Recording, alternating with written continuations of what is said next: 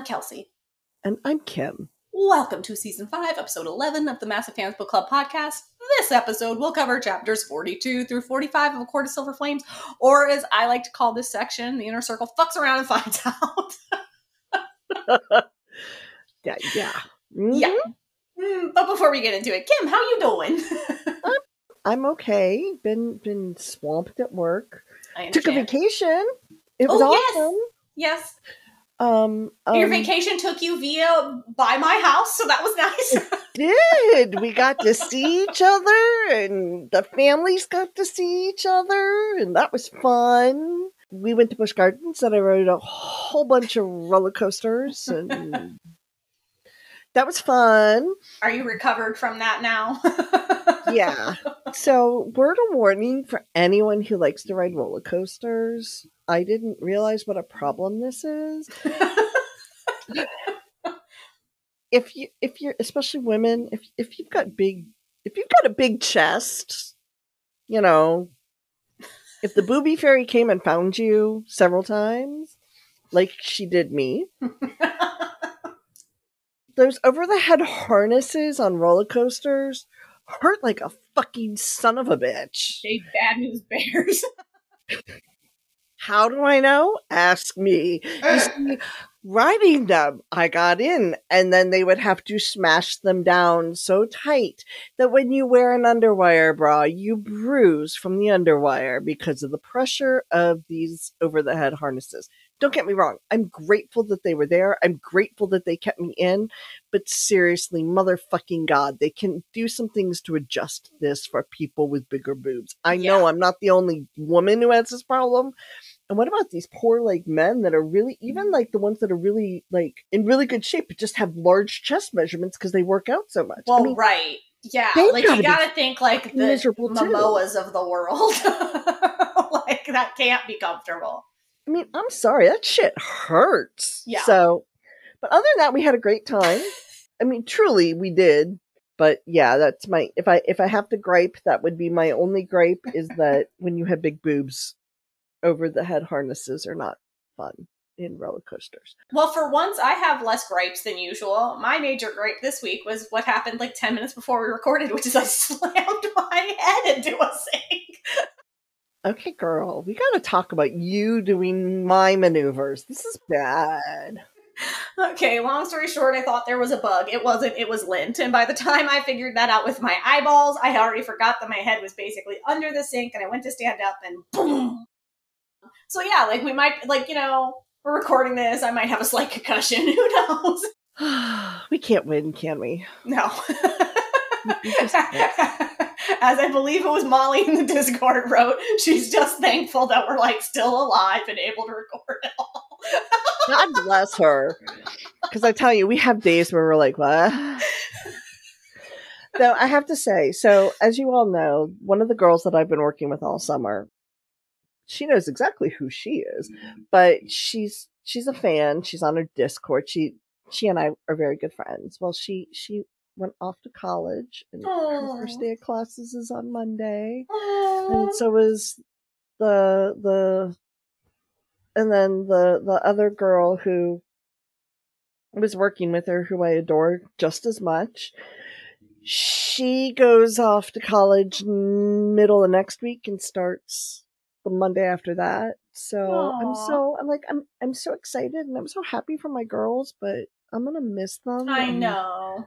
I really want them both to have amazing and outstanding years, and I I hope that college is just an amazing and awesome experience for them. So I, I and I will say that for all of you parents out there that listen, I hope and you have kids in college, I hope I hope your kids have great years in college. I hope all kids have great years in school, but especially college. College is um I think Kelsey and I both can say this where we grew and, and really Yeah. figured out who we were. Absolutely.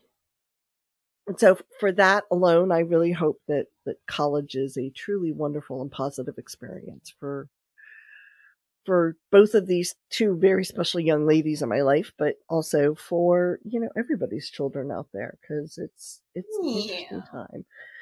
And segging into that, I am preparing for school to start.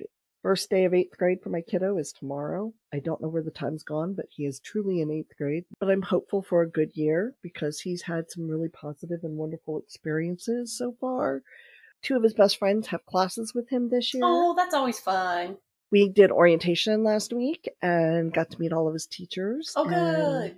I'm very excited. He has two of his teachers knew him from last year because they taught him Oh, last okay. year. So And that's always nice too. Some familiarity.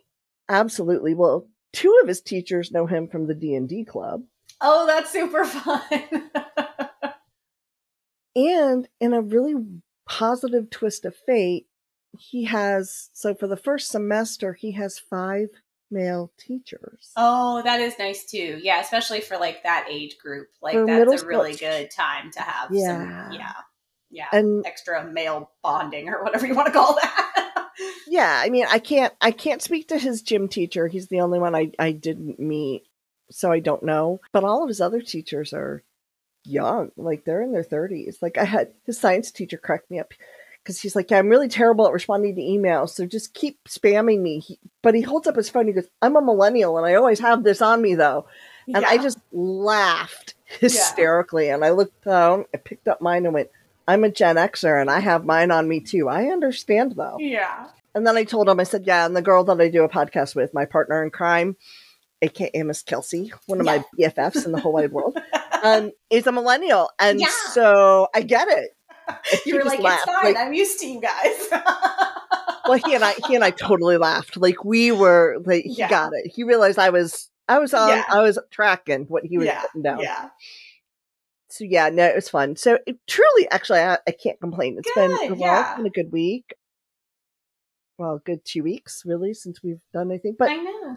I'm having fun i mean Yeah. my my vacation week wasn't totally vacation i i did a Never is. work. Never is, dude. Never is. i did a lot of work that week I i'm understand. like "Hmm, this is not vacation but okay That's okay. That's how uh, my husband, he's a teacher, he went back to school this week. That's how his week was. So his week, you know, like the first week back for teachers is usually like a lot of like PD, set up your classroom, that kind of stuff. And a lot of times it's like the middle of the day. Like his real schedule, since he's teaching middle school now, is going to be like 7.30 to like 2.45 or something. And they were like, oh, well, you don't have to come until 8. But then they kept him until like 4.30 like every day.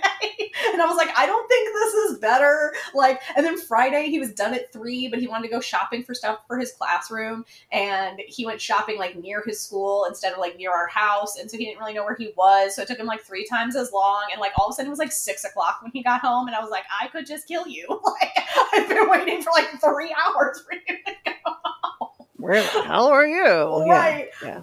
So like we had a good week too, but it was a funny it was a funny like schedule because in theory when you hear like oh first week back no kids it's going to be easy honest to god it's the worst week. like honestly when regular school starts I find it's easier for him because he has a much more like normal regimented schedule versus Right, like the like week and a half before school. Like next week he has to go to like the the William and Mary campus for like two PDs like instead of his school. And like it's just like all this weird like you're not always like where you're actually going to be you know what i mean and like they had a luncheon Right. one day so he was like off site for that and then that like delayed him getting back over to the school and like so it's just really funny because like when all the kids are like waiting to go back to school and the teachers are already back i'm like honestly i'm waiting for the kids to go back too because i find it schedule a lot easier to handle after that what a Mhm. time of year also i love fall so like the sooner we could get to like what i like to call like the hobbit season the better Yes. Yes, yes, yes. But anyway, okay, I guess we better get started. Uh, you know, as always and forever, this podcast is not for little ears. Never has been, never will be. Uh, I really liked a podcast I was listening to earlier this week where their intro, similar to ours, always starts off with one of them being like, "Hey, by the way, we cuss a lot, so if that's not your thing, this podcast isn't for you." Amen. So yeah, so there's that. So, so true. Okay, usually we have discussed ahead of time, like who's going to start. Uh, we didn't do that. Should we flip a coin? Do you have feels, or should I just start talking? I'll do this. Do it. Go, Kim. Take us into chapter 41. That's where we are, right? Or 42? Chapter 42. you regret. Okay. It's a good thing you're starting because I would have rehashed some shit. anyway. I don't know. Rehashing that might make a whole lot more sense. No. Yeah, for real. Hmm, No, let's not rehash that. I remember where chapter 41 ended. Anyway, so chapter 42 opens with Cassian getting a summons to the river house. Dun dun dun. No. Yeah, but like for real, that's ex- literally like when I opened my book and I read that sentence, I was like, oh fuck. You read that and then you're like, well, shit, what happened now? Yeah, no, it's not good. literally what I thought. I literally was like, oh fuck, like what's on fire? Because not only did he get a summons to the river house, but it was literally first thing in the morning. right, which like Which- I don't know if that's really been discussed up until this point, but I don't think any of them are morning people. Uh, well, yes and no. I think Cassian is, but Cassian Well, like. I think Cassian and Azriel are in the way that like men who wake up and like go run at 5 a.m. are morning people, but that doesn't mean that they like want to be talking and having deep conversation. Totally fair. I'm a morning person in the sense that I don't like snooze my alarms and I can get up early, but like don't fucking talk to me before I've had coffee. like, like just do not fucking do it. Like I could be up for like 90 minutes alone in silence, but if you're gonna talk to me, shut the hell up. Don't. I can't quite say that. I just I'm not a morning person. Period. I have learned to get up. So you're like function and do Amren. things. yeah. First sentence. It re- literally reads Cassian got the summons to the river house just after dawn. And I've had a rule of thumb for forever that if you're calling me that early in the morning, there better be a goddamn good reason, like Yeah. a dead body. yeah. So yeah, so I'm not a morning person. None of them are morning people, but Cassian is doing his morning thing. Yep. Now remember where he was at the end of chapter 41 mm-hmm. and he's like he as he's sitting in Rhys's office with Azriel and Rhys and Amarin makes the comment that he does realize that Nesta's scent is literally all over him. Yep. He knew that they could smell it. Right. He know that they know. oh yeah, well, uh, Rhys and Az no comment, but Amarin apparently got pissy because her eyes got all narrow and bitchy, like she can be. She said nothing. He does wonder if Rhys had given her a silent command, you know, mind to mind, saying, "Don't you fucking dare." And then Yeah. Cassian is like, "I'm going to file that one away to ponder later. Why would he do that?" well, I, you know, I thought that was a stupid thing to ask. I was like, well, because he's like, you know, you're brosif. He got your back. Um, but it occurs to me that actually lately he has not. So I, you know what? Never mind. Yeah, I wonder too, Cassie. Well, I I have to. Part of me has to wonder: is Rhysand finally just facing the fact that what he didn't want to have to face is really the case, and that is is that he realizes that there's this mating bond thing going on. well, you know, I, mm, you know what? I think we've talked about this before, so I won't go on for 20 minutes about it like I have before, but I don't know that we really understand how this mating bond thing works. Sometimes we act like everybody knows, sometimes we act like nobody knows, sometimes we act like people can fucking smell that thing. Uh, so if you can smell that thing, I'm sure that right now they can smell that thing. I, I'm sure they could before too. So like, yeah, I don't know. I don't know why Rhys thought that he was gonna have some sort of say in Cassian's mating bond. um, yeah, I guess he's realizing he doesn't, and you know, good. It's always good when we realize that there are things we cannot change. You think? So yeah, so we we have this going on. sure. And Amarin's finally like, okay, fine. So why why am I here before breakfast and, and Varian still sound asleep in my bed? Because, you know, I could be doing other things. And I'm sure Cassian, um, in particular, but both Cassian and Azriel are saying the same thing. But Cassian in particular, you know. Yeah. Anyway, so to be to, to stop beating around the bush, Rhysand pulls off this tarp that had been over part of his desk.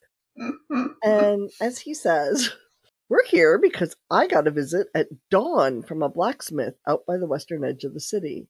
And Cassian goes completely still when he sees what's on the desk, Mhm. which is a sword, a dagger, and a longer great sword. Yep. At which point he's like, "What? What? What blacksmith?" To which Rhys is like, "You know, the one you and Nesta visited a couple days ago."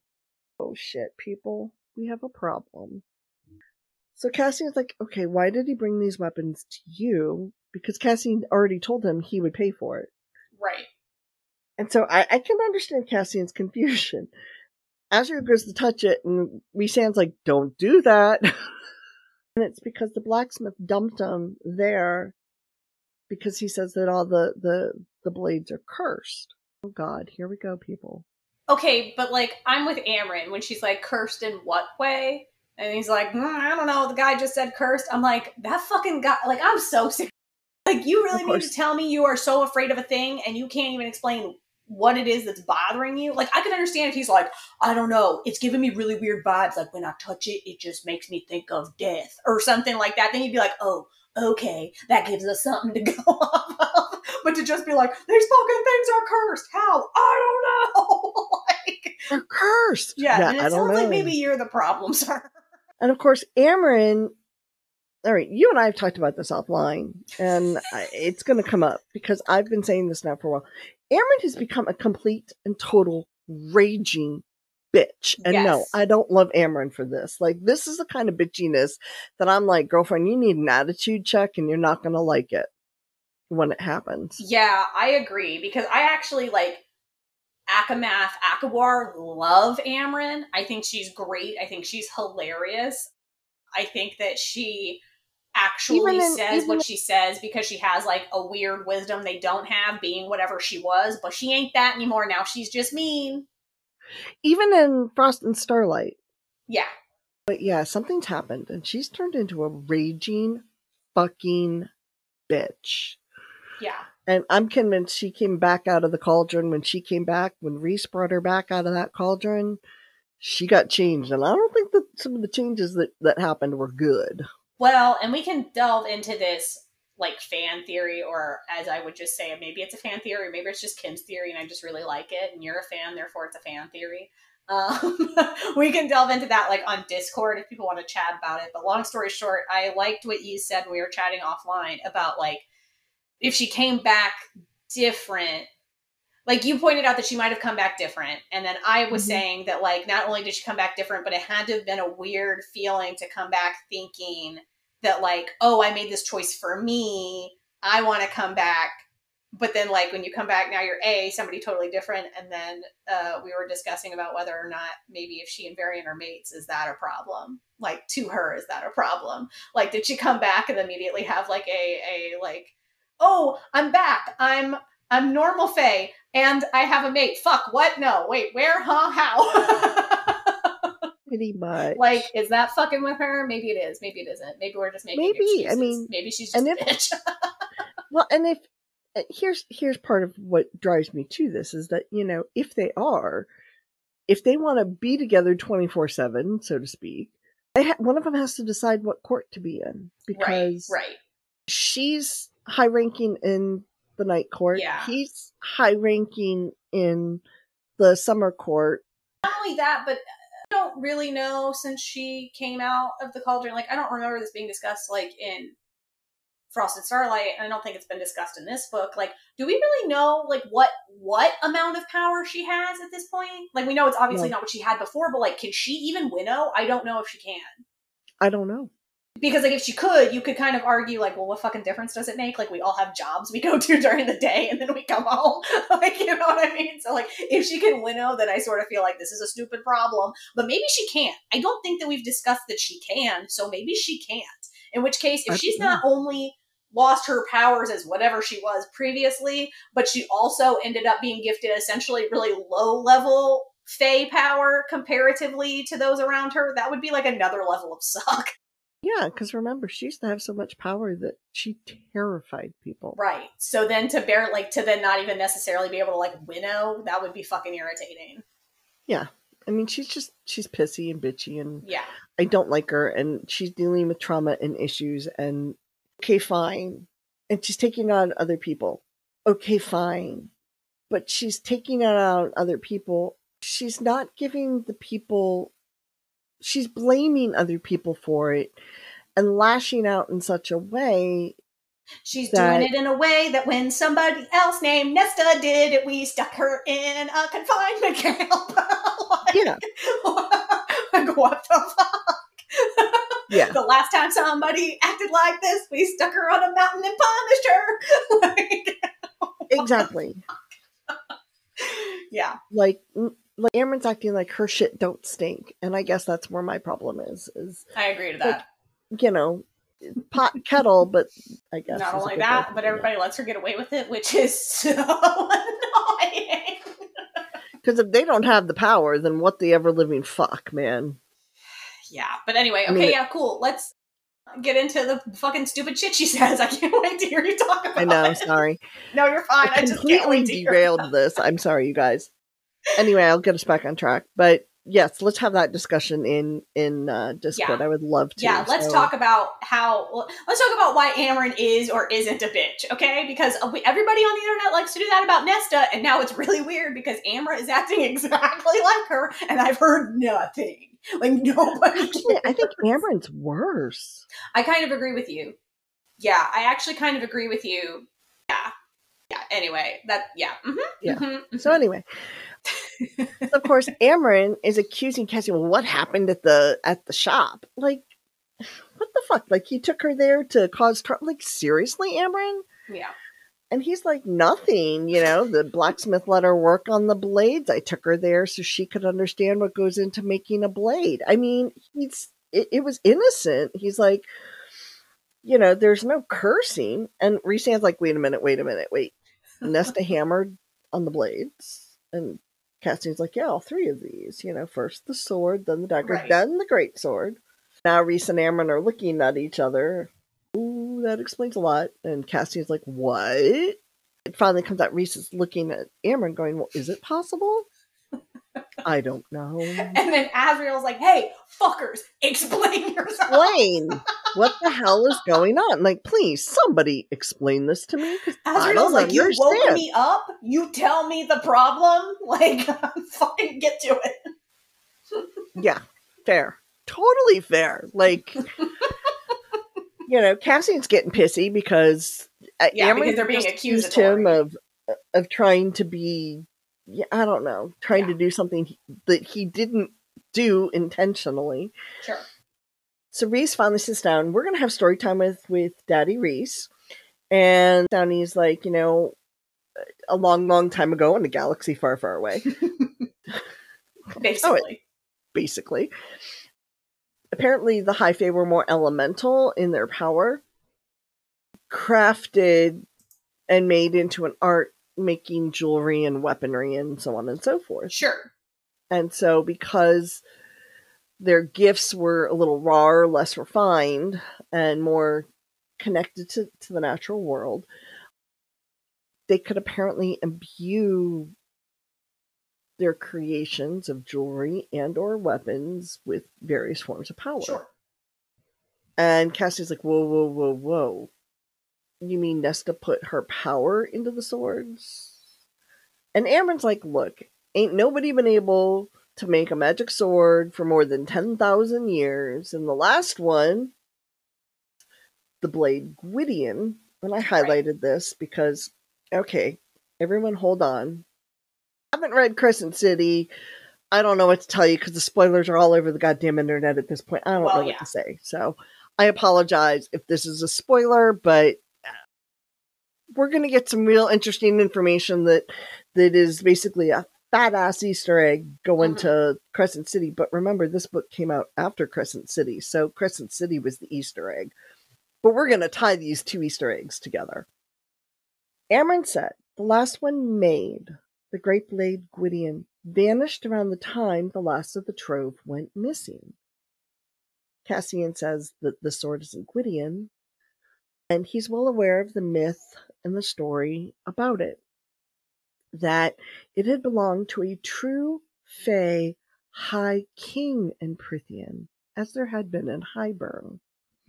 He had united the lands, its people, and for a while with that sword peace had reigned, until he had been betrayed by his own queen and his fiercest general, and lost the sword to them. The lands fell into darkness once more. Never again to see another high king, only high lords who ruled the territories that had once answered to the king. Story we, we, we might know about? Okay, well, yeah, okay, first of all, this is like real King Arthur shit. Then, also, I'm sorry, I'm laughing, and I don't even know if the recording picked it up. I'm laughing because, okay, so.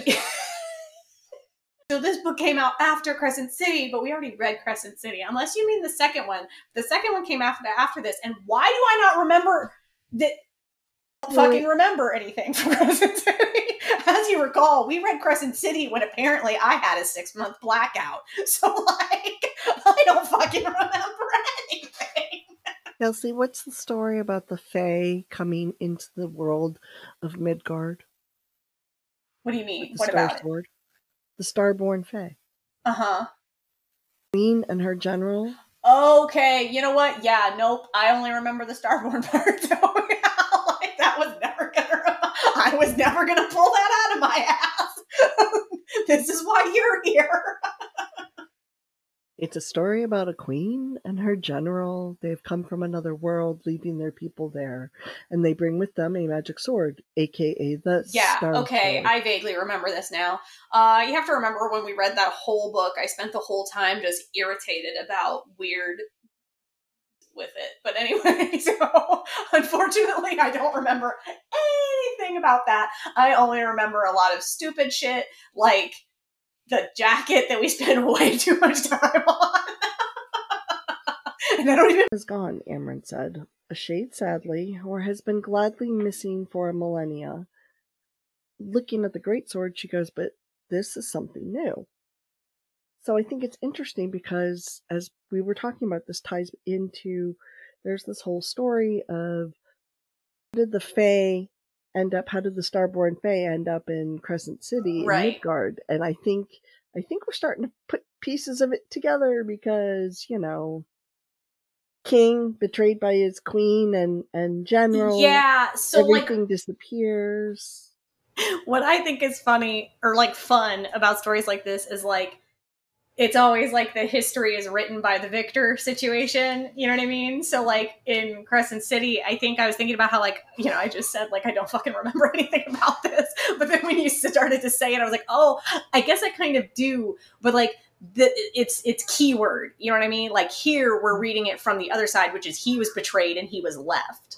You know what I mean? Versus that's not really how it reads on the other end where it's like oh we like escaped or whatever you know what i mean? And so it's like to the story. Yeah and so like my brain didn't really put that together that this was all the same story until you said that and i'm like history is written by the victor. Dun dun dun easter eggs! Anyway so azriel is the logical one he's like so nesta created a magic sword a new one yeah he's like wow that Um, was a long way to tell me that information. You know? Yes. Only great powers could do that. Gwydion was given to it given its powers when the high priestess Oleana dipped it into the cauldron during its crafting. Cassian's blood chilled, waves rippling over her skin, one touch from Nesta's magic, while the blade was still hot, and the blade was infused with it. Cassian's like, but she didn't know what she was doing. She was just letting off some steam. And of course, then Amber's like, well, that could be worse because, you know, who knows what emo- emotion she poured into the blades with her power. It might have shaped them into instruments of such feelings, or it might have been the catalyst to release her power. There's no way of knowing.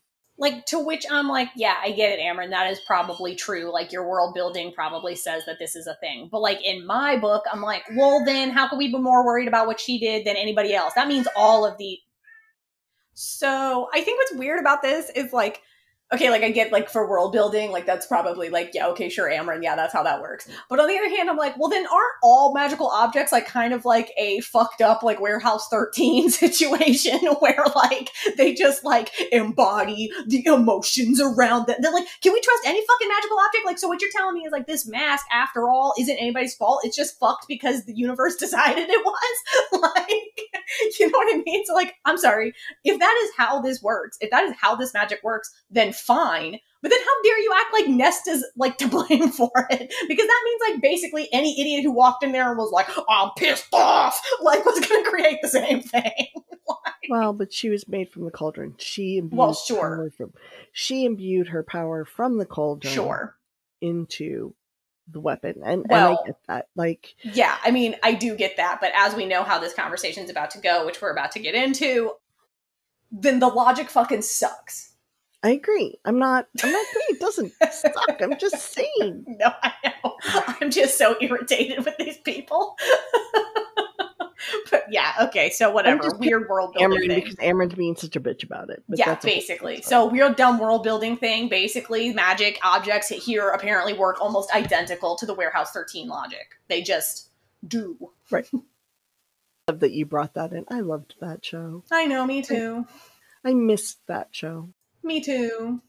Anyway, so we use the sword, we figure it out. That's Cassian's logic. You know what? I hate to say it. I kind of don't disagree with this logic.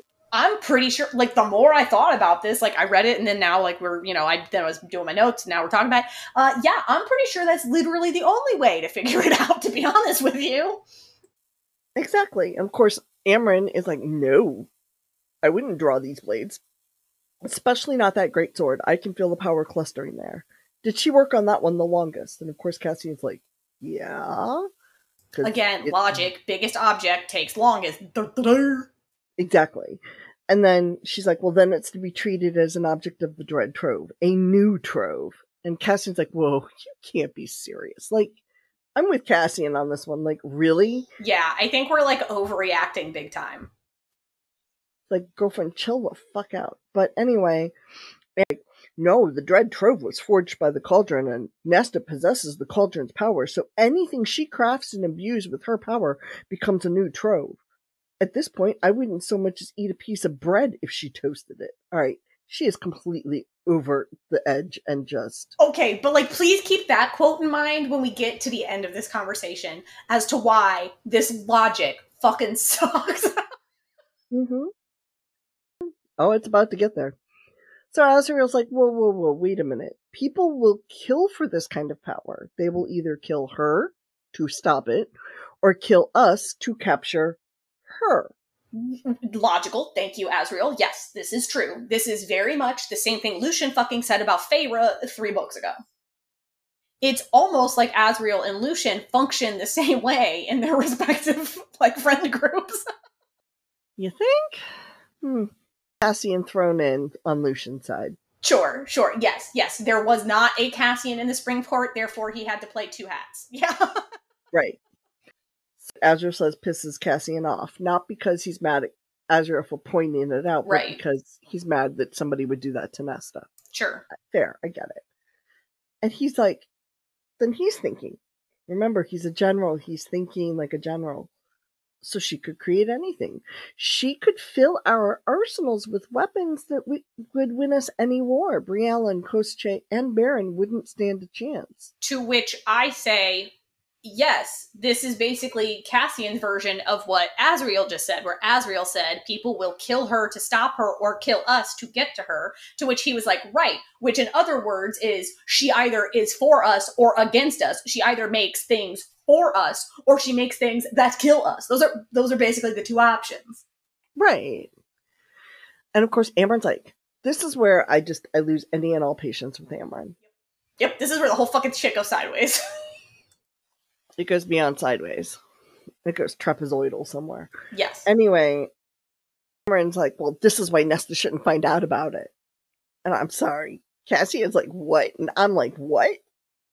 And Amren's like, she can't know. And I'm like, Yeah. all right, this is fucking stupid. This is like, this is, Amren reminds me of, oh my god, it just hit me. Do tell. Oh no! I was gonna say literally as you said Tamlin. I was like, oh fuck no! This is literally Tamlin. oh no!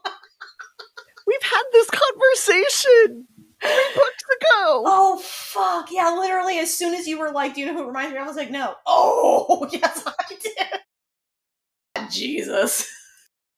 Well, then that makes what Rhys does even more irritating. Yeah. because Amren is somewhere between Tamlin and Ianthe on this one, and it, that, I think that's where I just Yeah. Yeah. Yeah, you're absolutely right. Like what what a mistake. But also, this is what I'm saying. This is where I'm like, everybody's logic fucking sucks, okay? Because if what she literally said, like two paragraphs ago, was I wouldn't make toast if she, or like I wouldn't eat toast she made, right? so right. you want her to just go around making toast for randos who don't know? Like, exactly. what? You're afraid to touch anything that she touches, but she's just gonna go touch shit and then let the priestesses touch it? What the fuck? Amren's, you know, I mean, Rhys is like, well, that seems kind of stupid. So Yeah, Rhys and then somehow he decides he agrees with her, which I don't understand. But anyway, go on. Well, he doesn't because he's like, you know, this is kind of dumb. What if, what if, you know, this is stupid. Like, why Right. She could she could do this accidentally somewhere else, right? And Nesta's like, well, what if she creates whatever she pleases to spite us if she gets pissy with us? Well, What? really? Really? Yeah. And Yeah. Cassian points out what you and I are arguing, which I have to agree with, is but she would never do that. And you know it. And and like go Cassian because he's right. And and Amren's answer is, well, she wouldn't create a, a dread trove. She would create a trove of nightmares. And I'm like, really? Yeah, which is like super wild to me. Okay, this is super wild to me for a couple of reasons. A, it's super wild to me because I think it's she's full of shit and it's not accurate. But then it's also super wild to me because I'm like, okay, but like literally, we let the Court of Nightmares just like exist. Like literally, Briallyn exists. Literally, Ghost exists. Literally, Baron exists. Like I don't like you are so upset about a thing that may or may not happen when we have the literal problems you're talking about already just like out in the open. You know what I, I just thought of? Could be driving part of Amren's hmm response to Nesta. Jealousy because she can't do shit. You and I just went to the same place at the same time. I think Amren's Yeah. jealous of her. Because Amren doesn't have her power anymore. So Amren's not as powerful. Okay, right. powerful. Again, uh, and now you and I've had this conversation so many times uh, that I can't remember if I've, I've said it online or not. But uh, how are you and I figuring this out when we have a room of like 500 year old beings who apparently don't even have the emotional intelligence of two human women with a podcast? Totally. It, it is really. like how they haven't called her on her shit yet i don't understand but whatever It's like Ianthe being jealous of Feyre. Really, that's what this is. I, I feel like we are reliving oh my ago. god you are right which brings me back to nesta's story is basically Feyre's story but anyway carry on Well, yeah. Rhys, because, and then Cassie's arguing. He's like, I'm not comfortable with this. I'm not going to lie to her. Like, how can you support this, Rhysand? Fair. Because I think, I think that, that mm-hmm, mm-hmm. you're asking the right question. And, you know, Aaron, Rhys being stupid because Rhys has his own prejudices against Nesta is like, well, no, Amren's order holds. yeah that doesn't make any sense to me you just told Amren to her face that this plan sucked and then you decided you're gonna go with it anyway Response Cassian has, because as it says in here, for a heartbeat, Cassian hated him. Hated the mistrust and wariness he beheld on Rhys's face. Yeah. Here's the thing. This is going to drive Cassian away from him if he's not careful. Okay, see, that's what I don't understand about this anyway. Okay, so this is why I'm so confused about the inner circle at the moment. Like a lot of people read this book and they're like, "I hate the inner circle," and I'm not saying that. What I'm saying is, is what we we've been harping on since the beginning, which is eh, the more we look at this, the more we realize this is not an infallible group of people. Like other people are actually probably just as capable as them. Like for a very long time, I was like, okay, well, there's other people, and they, have, they you know, these people are flawed, but they're still probably the best for the job. I'm actually starting to think that maybe they aren't. So there's that. Because the reality is, is if Nesta's going to fly off the bar handle, which you know would honestly at this point they're literally like gaslighting her. So okay, and then Well, Cassian's going to go with her. Definitely gaslighting her. Right. So then Cassian's going to probably side with her. I got to be honest. Like the thing is is they're so worried about like well what about like what if Eris knows? What if Tamlin knows? What if blah, blah, blah, all this shit, right? Honest to God, I think Nesta could handle all of them. Like you thought Amarantha was bad, I bet you Nesta could do better. And I don't mean like Nesta would even be evil. I just mean I Nesta's got the power. Nesta's got the ability to control, like to to convince people, and those people fucking hate you. And she agrees with them for the most part. And you know what? She's not even wrong. Like Amarantha was essentially, from what we could tell, evil almost for the sake of being evil, right? Like she was just pissed off and she was kind of like eh, she was basically ruining lives for the sake of ruining lives. Like we even know that Hybern kind of felt that way about her because he was like, she's not even really furthering the cause. She's just doing her own fucking shit over there. Like you know what I mean? Right. But like eh, eh, Nesta could literally be your worst nightmare. Like Nesta would fight you to the death at this point for like High King over this. You know what I mean? Like, oh, you think you're gonna be High King and you're gonna treat people this way? And it's like the thing is, is like I, I don't even disagree with her. No, me either. She could literally sway half of the courts against Rhys, and I couldn't even be mad about it because he is making poor choices. He is gaslighting people. Like he is letting Amren do stupid things in his court. He's He not is. necessarily most fit for the job. like, you know what I mean? So anyway, I don't know. I just think this is super whack. It is. It's So like I'm not saying I like hate the inner circle. I'm just saying like something has like cracked in there. Like they do not have the logic they had two books ago. I agree. Which I don't know if that's a weird characterization problem or if it's just a shift in perspective that Feyre didn't see these faults in them, but Nesta does. I, I don't I don't know if it's a point of view change or if it's literal characterization changes. It's a bit of both. Yeah. Yeah, so sorry, I just had to rant about that because it's like really bothersome to me. It's okay. This is where this is where I get just like nail spitting angry. Amren says next is out of line, unfair, just belt, and it's just nasty to be nasty, in my opinion. Agreed. What what she says to Cassian is just completely unacceptable, and that is, I'd be careful when you're fucking her. Who knows what she might transform you into when her emotions are high? Like, all right, that that's jealousy. I don't care. Like, she's lashing out in a completely jealous sense. Like that that screams of jealousy. Like Mhm. I said, it's really weird because the last time somebody was this mean, it was Nesta and we fucking sent her away. like, Like, yeah. Actually, this is meaner Nesta- than the shit Nesta- that Nesta said because Nesta didn't know them well enough to say these things. But here's the thing. What Nesta said wasn't said out of jealousy. no, she basically said it to shut him down and shut him up, which eh, funny when i talked to my husband about this book that's kind of what i said i said the difference is is everybody always gets on nesta for being mean but you know what's really annoying about when nesta's mean most of the time she's kind of right like she's not lying. She's not making these things up about these people. She is calling people on truly things that they have done or said or like you know whatever. And it's like is that mean? Like is it mean spirited to do that? Sure. But is she wrong? No. Most of the time she's not. Amren's being spiteful. that's what i mean. Amren on the other hand is wrong. like she is literally like making it up she doesn't but She, she is. Nessa's probably not capable of that. Like, you know what I mean? So like she's literally making it. And I guess that's what I think is so weird. Yeah. I mean, like I said, something happened when she came out of that cauldron. She has not been right since. Well, right, because Amren used to be more like what we were saying about Nesta, which is Amren used to be it was fun to watch Amren be mean because she was being mean, but she was making a point. Right. And most of the time, like I said, and that's the thing, most of the time so is Nesta.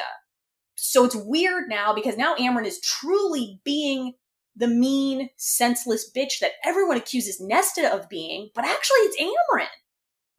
So I just think it's like super weird. And I think it's super weird because A, it's happening in the books, but that's a character choice. I think it's weird because it happens in the fandoms. People are giving Amren so much room to be Amren when it's like, I don't think she deserves that, to be honest with you. Mm-mm. Mm-mm. Carry on. Huzzah for Azriel. because he shuts it down. He's like, that's enough. And he looks at Cassian and he's like, I'm with Cassian on this. It's not right to keep the knowledge from Nesta. This causes Rhys to, to at least sort of out of his ass. Not far enough out. Just just like no, prairie but, dogging. But at least it's not at least it's not so far up there he can't see sunlight at all. True. Because his compromise was, all right, well when Nesta, when when Feyre returns, I'll ask her and she can be the deciding vote on whether we tell her or not. Okay. I I I'm with that.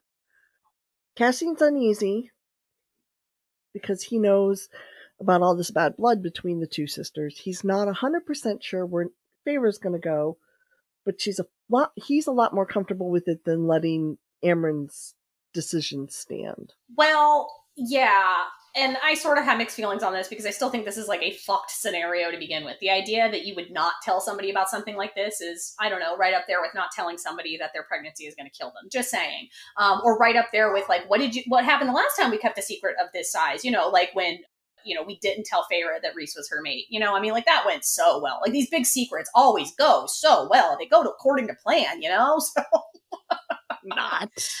So yeah, I already think this is like a fucked stupid situation anyway. But if I was gonna pick anybody to be like, oh, this person should make the decision on whether or not we tell her, Feyre sort of makes sense because she is blood related and has literally known her her entire life. So like, okay. I can at least sort of respect that thought process, you know? Absolutely but the rest of them got to say it all is kind of stupid. Scratch that. No kinda, just is stupid. Of course, Amren's trying to be the purveyor of doom and gloom, and she's like, Well, that sword shall be known by history. It remains to be seen whether it shall be known for good or evil. What? Okay, given the plot, that is so fucking stupid. I literally have a note here that says, given the plot, this is so fucking stupid, but if you just took the line out of context, it's actually a really cool line. it's a great line it really makes no sense in the context of the story. But okay. Exactly. Yeah. Like if you took it as a sound bite, like if you did this as an audiobook and you took that as a sound bite, it'd be a really cool sound bite, but like it's dumb. but a cool sound bite. Exactly. So Amren's finally like, fine, I'm going back to bed. Don't touch the swords. Oh, like, dude, you you you're tempting toddlers. Okay. Yeah. Better off if you hadn't said that. and finally leads. Thank fuck. Nothing personal. Because I'm kind of over Amren. That's okay. So am I. But then we have like three seconds of silence before Rhys goes back to being a fucking dog. Well, Rhys is all pissy and melancholy because he can't figure out how he how to save Feyre from the labor. But at least this makes more sense the way he discusses it and explains it. Yes. You know, Drakon Drakon he's talked to Drakon and Miryam. They don't have anything. Sure.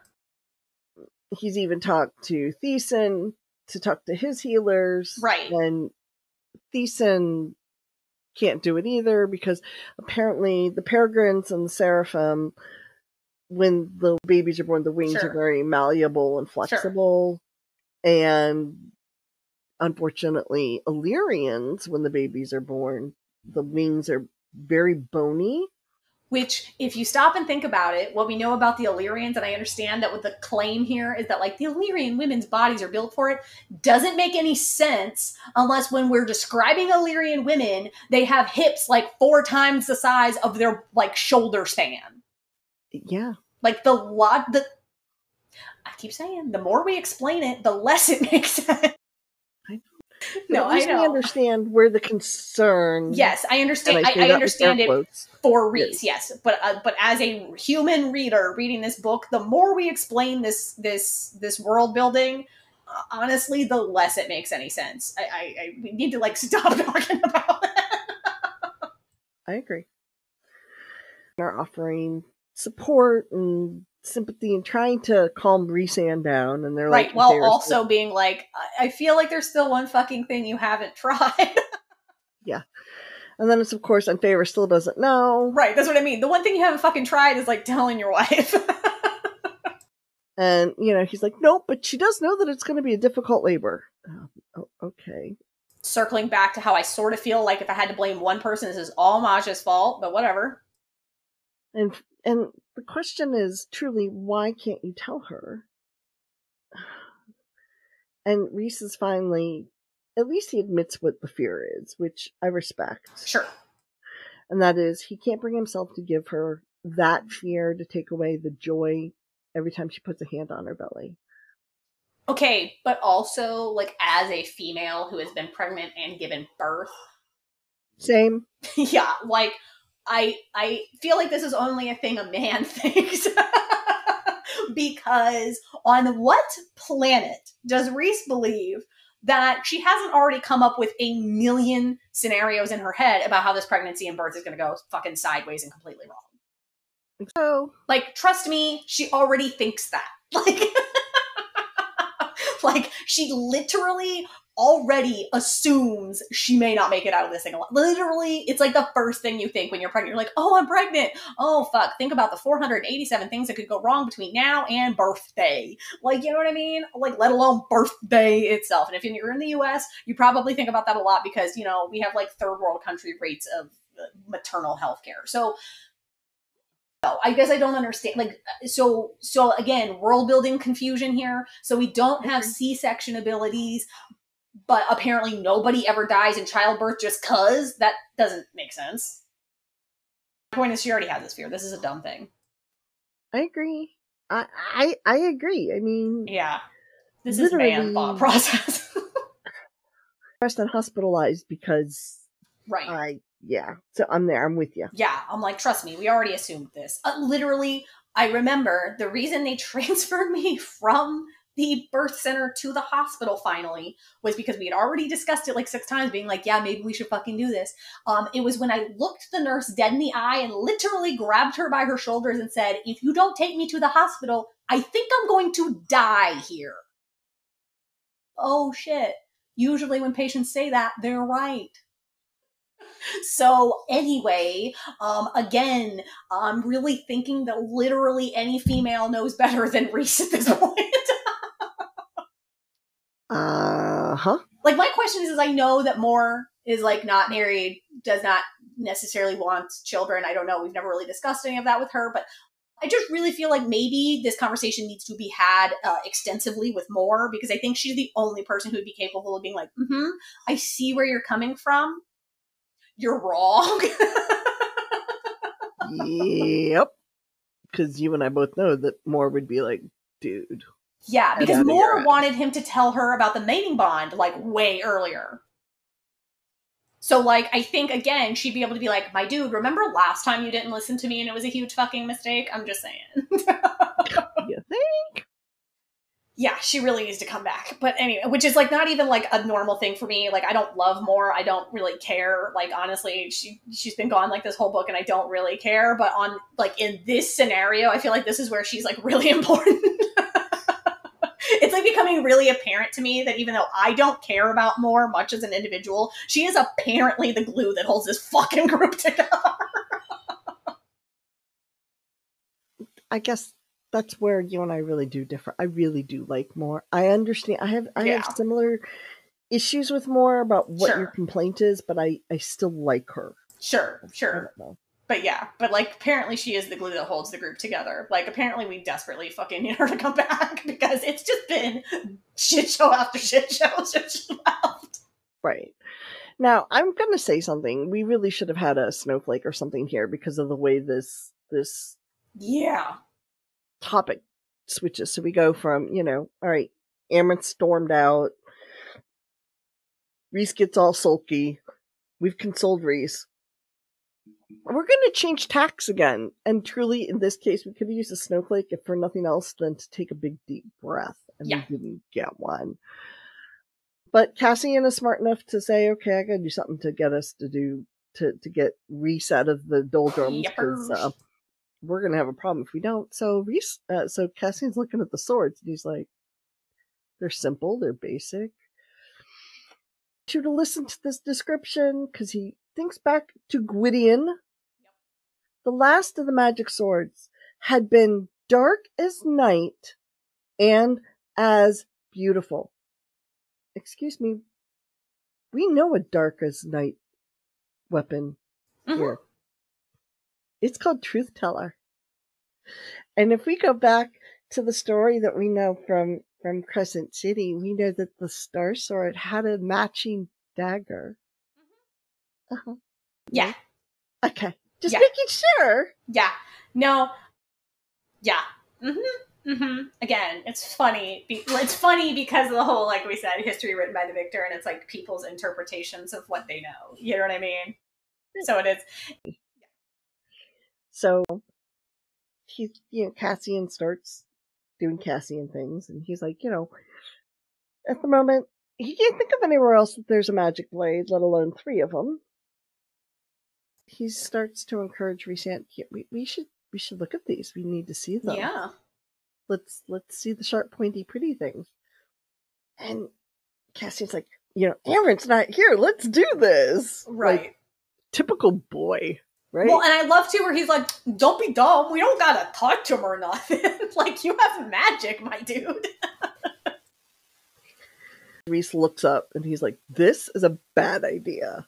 Mind you, he's not saying no. He just says, This is a bad idea. Boys. And Cassian's like, That should be written on the Night Court crest. which I love. And like now I want that as like a t-shirt. like, you know, you always see the t-shirt and it has like, you know, a fancy dancy quote around it. Instead I wanted to be like night court. this is a bad idea. so, yeah. So, uh, I love it because we do. We have that whole moment. And we have, you know, it says in here, I love this description a few stars blinked into existence in Rhys's eyes. And I was like, oh shit.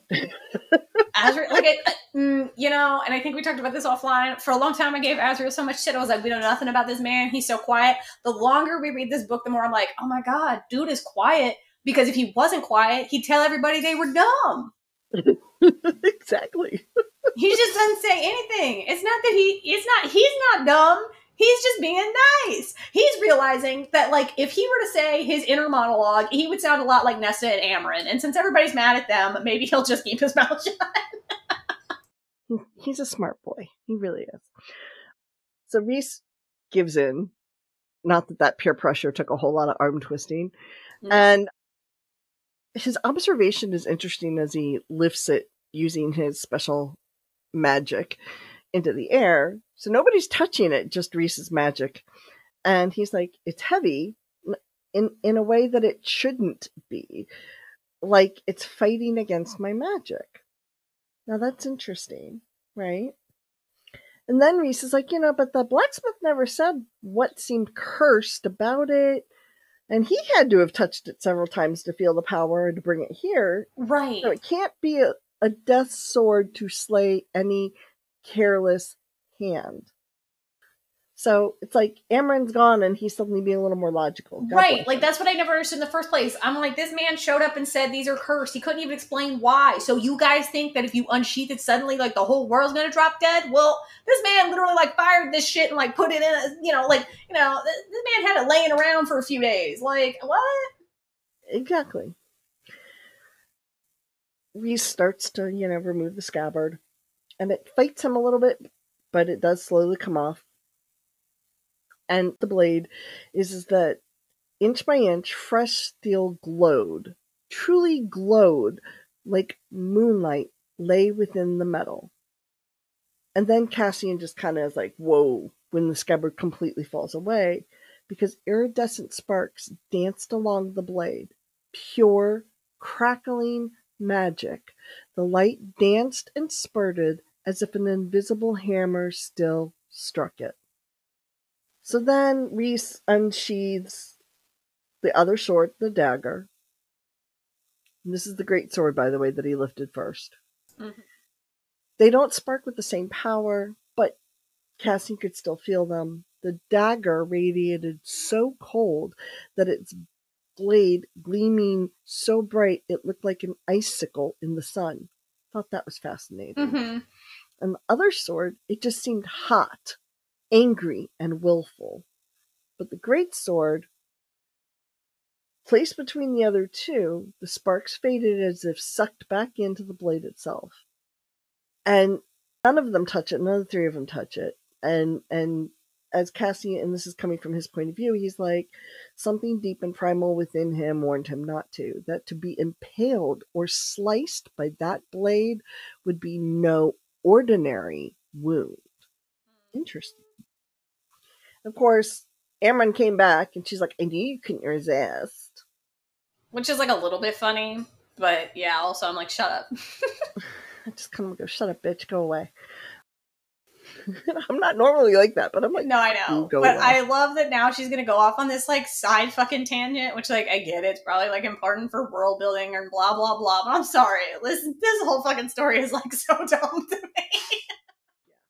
Mostly because like, can we talk about this? She's like, Amarantha destroyed a weapon like that.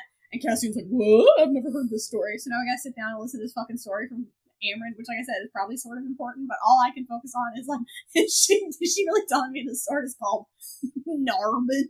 I mean, that is like, that is like making a great weapon and being like, and it shall be called Eugene. like, what the hell? like, who woke up and was like, I'm gonna call this Narbin? like, Urkel. Yeah. This is my deadly weapon. Billy Bob. like, what the fuck? this is my this is my dagger, Lil Debbie. I just don't get it. I just yeah. Oh my. I don't know. I just that's all I could focus on this whole time. I was like, and then Amren goes on a side tangent about Norb. Apparently, Rhys was under the mountain, so he didn't know about it. And Rhys does comment that Narbin is older than Gwydion, Mm-hmm. and apparently somehow Amarantha found it. They don't know Yep. when or how, but it would not bend to her. It would not yield its power to let her wield it. Right, but for some reason we're so worried that any idiot could accidentally go on a murder rampage with the one that we just created. Right. And you know, this is, you know, apparently then, you know, she destroyed it because she did that with all good things, so to speak. mm-hmm. So, you know, she agrees that, you know, in the end, Amren does concede that maybe it was in their favor. Had the King of Hybern possessed the sword, they probably would have lost the war. Fair enough. Sure. And then apparently it's all the whole, but I can't believe she threw it into the sea. Okay, let's just take a magic sword and throw it in the sea. We couldn't do that with the mask, so why did we do this with the magic sword? Okay, so like, see, this is why I'm saying this story is so stupid. okay, because the thing: if you really boil this down, it's like, yeah, Amarantha found Narbin. What's Narbin? A soul older than Gwydion. What does it do? I don't know. Well, how did she find it? I don't know. Where did it come from? I don't know. What did she do with it? Nothing useful. And when it didn't work, she threw it in the sea. I'm sorry. What kind of fucking story is this? And even Cassian's like, I'm sorry, what? And Amren's like, I don't know. Like, it was a story that was like told by someone who told somebody. Maybe she never even found it in the first place. Like, what kind of fucking conversation is this? Fair. Of course, I do like Rhys's answer to this as well. Sure. She Amarantha could be short sighted. Yeah, I know. I yeah, loved that. You think but- she could be short sighted? You think? yeah, yeah. Like I like, and that's the thing. Like, I, yeah, okay, I agree that like if she she got it and she couldn't use it, I can totally see her like chucking it. Like, I, I get that. Mhm. Mm, but like honestly, it's just, like it doesn't matter. The story is useless. It's just a plot device to get us to this next conversation, which just makes me want to rip my eyebrows off. Like, yeah, I like rubbed my face so hard my eyelashes are falling out. But anyway, carry on. We'll just get the duct tape and tape them on. Yeah, it's cool. Yeah, I'll just draw them on. it. It'll be fine. So, I don't know how she decided. To, uh, Amren, yeah. Yeah, like this is the time. Fuck what?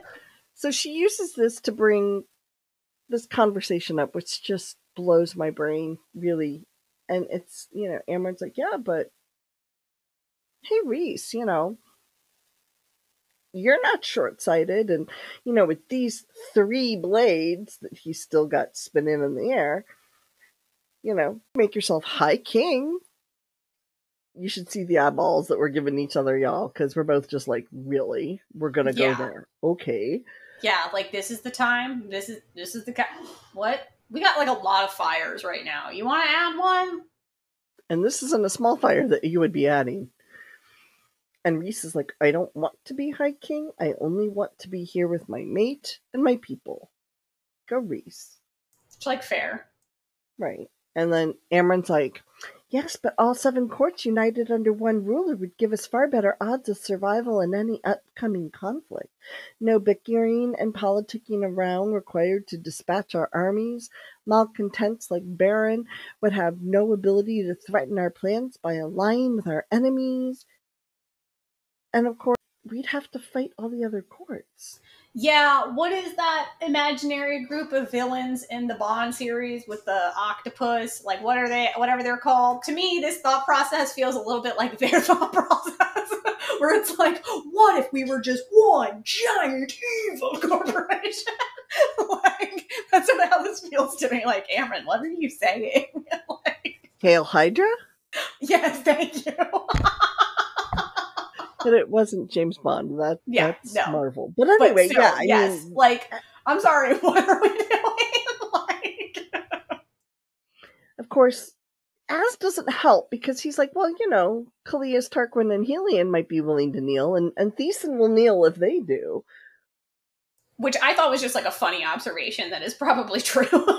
True. I think it's more just a, well, if it came down to it. right? Yeah, Azriel's just mulling it over, like, So then Cassian's response to all of that then is to jump in and say, you know, Tamlin would probably fight and lose.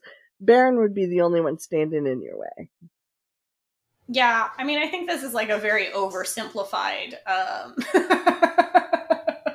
on here. because I sort of feel like Tarquin would be like, I don't know, I'm still kind of pissed about my book. It's something, to say the least. and I feel like Oh. Helion would be like, I'm sorry, uh, like I like you and all, but what? What the fuck? Yeah, I don't know. Off more. So Rhys is like, don't we have to leave soon to go take you to your meeting with with Eris?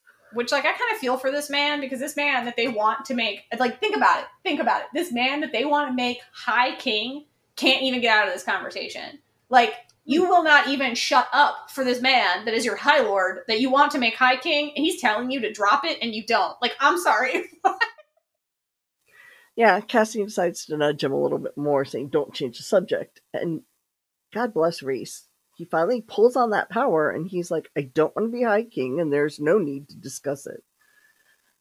God bless him. And of course, Amren, being Amren, I again, I don't get what her goal is. I don't know what her end goal is here, and it, it disturbs me. yeah, And she says to him, Yours is a terrible and beautiful power, Rhysand. You have three magic blades before you, each a kingmaker in its own right. And yet you would rather share that power, keep to your borders. Why? And Rhys asks the question that's been looming in the back of the room as the thousand pound white elephant yeah, and is like, Why do you want me to turn conqueror? yep. And Amren's like, why do you shy from the power that's your birthright? The fuck? Yeah, either there's some world building that we haven't gotten yet, in which case there is some sort of weird, like, family lineage line type situation that makes that true because we do know he's like the most powerful High Lord. So, like, in theory, there is some sort of something that makes that make sense. And even kind of in Crescent City that we kind of discussed that because, like, they're, you know, they kind of discussed that, like, basically they're, um, whatever like they like you know what i mean like they got less and less Mhm. powerful over time and yada yada so like in theory, I sort of understand that maybe there's like a world building place we're going to where Amren being not I mean she's Fae now, but she was something else before. Like maybe there's something she knows that she's been like babysitting him for all of this time because she knows something. But even if that is the case, she's doing like the worst fucking job of it. And Rhys is like, I was born with this. It's a tool to defend my people and not not to attack others. And then he's like, Where's all of this coming from? Fair. Totally fair. I respect Rhys. Like, this is the Rhysand that I know and love. Agreed. And Az- Azriel being Azriel does again, he he is far more observant than I think people gave him credit for. And he's like, We're weakened, all seven courts, even more at odds with each other and the rest of the world since the war. If Montes- Montesere and Vallahan march on us, if Rask joins them, we will not withstand it. Not To with which- Beron already turned against us and allied with Briallyn. Right, but to which I point out that we've never had a really good ACOTAR map. I don't fucking understand. I mean, I do like the words I'm understanding, but like I cannot picture like what are we talking about? Because for the most part, up until this point, we've only been like worried about the high lords around us and Hybern and like things that are like in our like walkability, for lack of a better way to say it. You know what I mean? So I'm like, I'm sorry, wait a minute. So are you saying like because this is the thing is like that makes the hierarchy a little different because like Rhys is the most powerful High Lord as we know it. But what the fuck is like these other groups of people? What the fuck's going on with them? Where are they? Who are they? What's their fucking deal? What? You know what I mean? So I, well, I'm confused because I'm like, you want to make this man like hi, King, but what does that do for you if what you're saying is, is supposedly these other groups, if they band together, could still beat? I don't. I don't you see what I'm saying? Like, Exactly. I don't really understand what we're talking about here. Fair. And the last point that that Az makes, which I find interesting, is is you know if Tamlin cannot master his guilt and grief and become what he once was, he's still a threat to us in that sense, and weakens weakens the High Lords of Prythian. Okay, fair. I get that. That makes sense to me, right? Like he's he's Mhm. basically pointing out that Tamlin, who's running around in beast form and is so grief stricken and angry and upset at himself and feeling guilty, he's destroyed himself, his people, his place, so on and so forth. I think my other problem with this thought process is the Beron thought process, which is like, I understand that Beron is working against you right now, but in this imaginary scenario where these other like outside groups come to attack you, Beron ultimately was not like a big fucking problem with the High King. like, you know what I mean? Like, Beron was not the end all be all in that scenario. So I'm sorry, why do we really give same with Tamlin? Tamlin showed up at the last minute and was helpful for the very specific scenario you all got your fucking selves into, the specific Scooby Doo problem you had, you know. But like Yeah. in general, it ended up not really being super side swaying one way or another. So like I just don't really understand. Like I, I sort of feel like if push came to shove, Beron would be like, I fucking hate you guys, but I definitely hate those guys. Like you know what I mean? Like yeah, I don't know. Like I can't be High King. Like I feel like Beron would be like, I can't be High King if he kills all of us. And it's like, right, we'll, we'll deal with the whole you want to be High King thing after this. But like, I don't know. I I just there's clearly something about them like mapping of the world that I'm not understanding, and I don't know if that'll get cleared up later or not. But Right. And, you know, and Rhysand comes back again saying, nope, not interested, like very emphatic. And then Amren asks a question that I just, I get, but I don't. And I kind of want to smack her because I'm just Yeah. like, again, I feel like we're going back through ACOMAF, ACOWAR. sure, Because she's like, then explain to me why, after thousands of years, objects that once crowned and aided the old Fae have returned. The last time a High King ruled Prythian, it was with a magic sword in his hand. Look at that great sword before you, Rhysand, and tell me that it is not a sign from the cauldron itself. Yeah. I'm sorry. What you mean? The thing that you were just so pissed that Nesta made by accident. Now you're telling me it's not by accident. You're telling me it was the Cauldron's doing. Well, if it's the Cauldron's doing, then it's not Nesta's fault. We can't. These things cannot all be true. Exactly. And and Cassian asks, you know, basically states that, and he's like, you know, it's not like Nesta made it on purpose. And Amren is just like, no, no, no, nothing is a fluke. You know, the cauldron's power flows through Nesta, and it could use her as a puppet without her knowledge. It would, it wanted those weapons made, thus they were made. I'm sorry, what? Yeah, I don't know, but the last little like bit she has on here is the whack assiest thing I have ever read. I, I agree because she says it wanted Rhysand to have them, and thus the blacksmith brought them to you, to you, Rhysand, not to Nesta. And do not forget that Nesta herself and Elain, with whatever powers she has, is here. Feyre is here. All three sisters blessed by fate and gifted with powers to match your own. Feyre alone doubles your strength. Nesta makes you unstoppable, especially if she were to march into battle wearing the mask. And Elain no bakes enemy. bread. Anyway, sorry. yeah, no enemy could stand against her. She'd slay Beron soldiers, then raise them from the dead and turn them on him.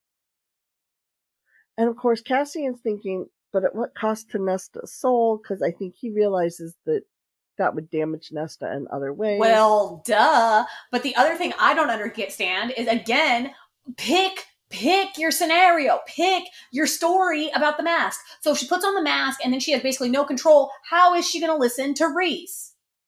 Right.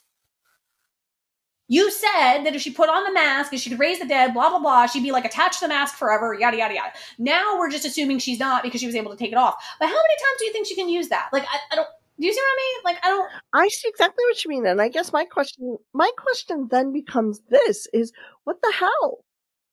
Like, what is her end goal here? Why is she suddenly on this, this, this path? I really don't understand. Like, it makes me wonder what the hell is going on in Amren's head. Can we trust Amren? Yeah, I don't know. I've kind of wondered that for a long time, and I didn't want to think that way because I love her, but yeah, what? And God bless Rhysand. He's like, I'm not going to entertain this conversation. This is not up for discussion. Good. Oh, well, you know, tough shit. And they realize that they've been dismissed. And they, as they're leaving, you know, Amren even leaves and she's like, Know that the cauldron's benevolence will be extended to you only for so long before it is offered to another. And that's the end of the chapter. I mean, this chapter is whack because it's so long, but oh my god, what the hell? Yeah, I'm like so blown by Amren. I'm sort of blown by everybody's stance. At this point, the only person who seems to be using like all parts of his brain is Azriel, and you know I'm not usually a big Azriel fan. And like I said, I think Mor needs to come back and step in and put her two cents mm-hmm. in, and you know I don't even care about that. I really think that Lucien probably could hear all of this and make better decisions. like I think I think everybody is kind of pushed to a breaking point and now trying to make decisions based on like where they're at and that's just not working at this time which is only another weird characterization thing to me because like literally rhys had more common sense under the mountain when he was like being abused daily. So I, I don't i don't really understand like i understand he's stressed but honest to god like how is he more stressed than he was previously? I don't i don't really see how that's possible. I agree. It's weird like Cassian thought through things better when he like was bleeding out. Like, you know what I mean? Like, I don't understand. So that's where we end on this chapter. Talk about crazy. so this chapter is like actually like way longer than we thought. We had like a lot more things to say than we thought, mostly about yeah. Emma being a bitch. Um, yeah, really. I mean, it's funny the the topics that came up in this chapter that caused both of us to kind of go off on tangents. Yeah, yeah. So that being said, we're actually going to break this into a two part episode. So you yeah. will get the other chapters. So forty three, 44, and 45, and the songs in the next episode. This is just just chapter 42 yes. So we appreciate your patience, your understanding, and for sticking with us. And hey, everybody, as I said earlier, since this is a two parter, I hope everyone who's doing the back to school thing, whether college, whether school, I know some places have started and started a couple weeks ago. I know some places aren't starting until a couple more weeks from now, but it is that time of year. So I just want to put it out there and say I hope everyone has a good back to school for the 23 24 school year. Yeah. And you can chat with us about this section and like the next section. You can chat about whatever you want in the Discord. So Absolutely. if you're like, no, I want to talk about chapter 43 right now, you can. Please do. You can go go talk with us in Discord and we'll have that conversation. But... Exactly.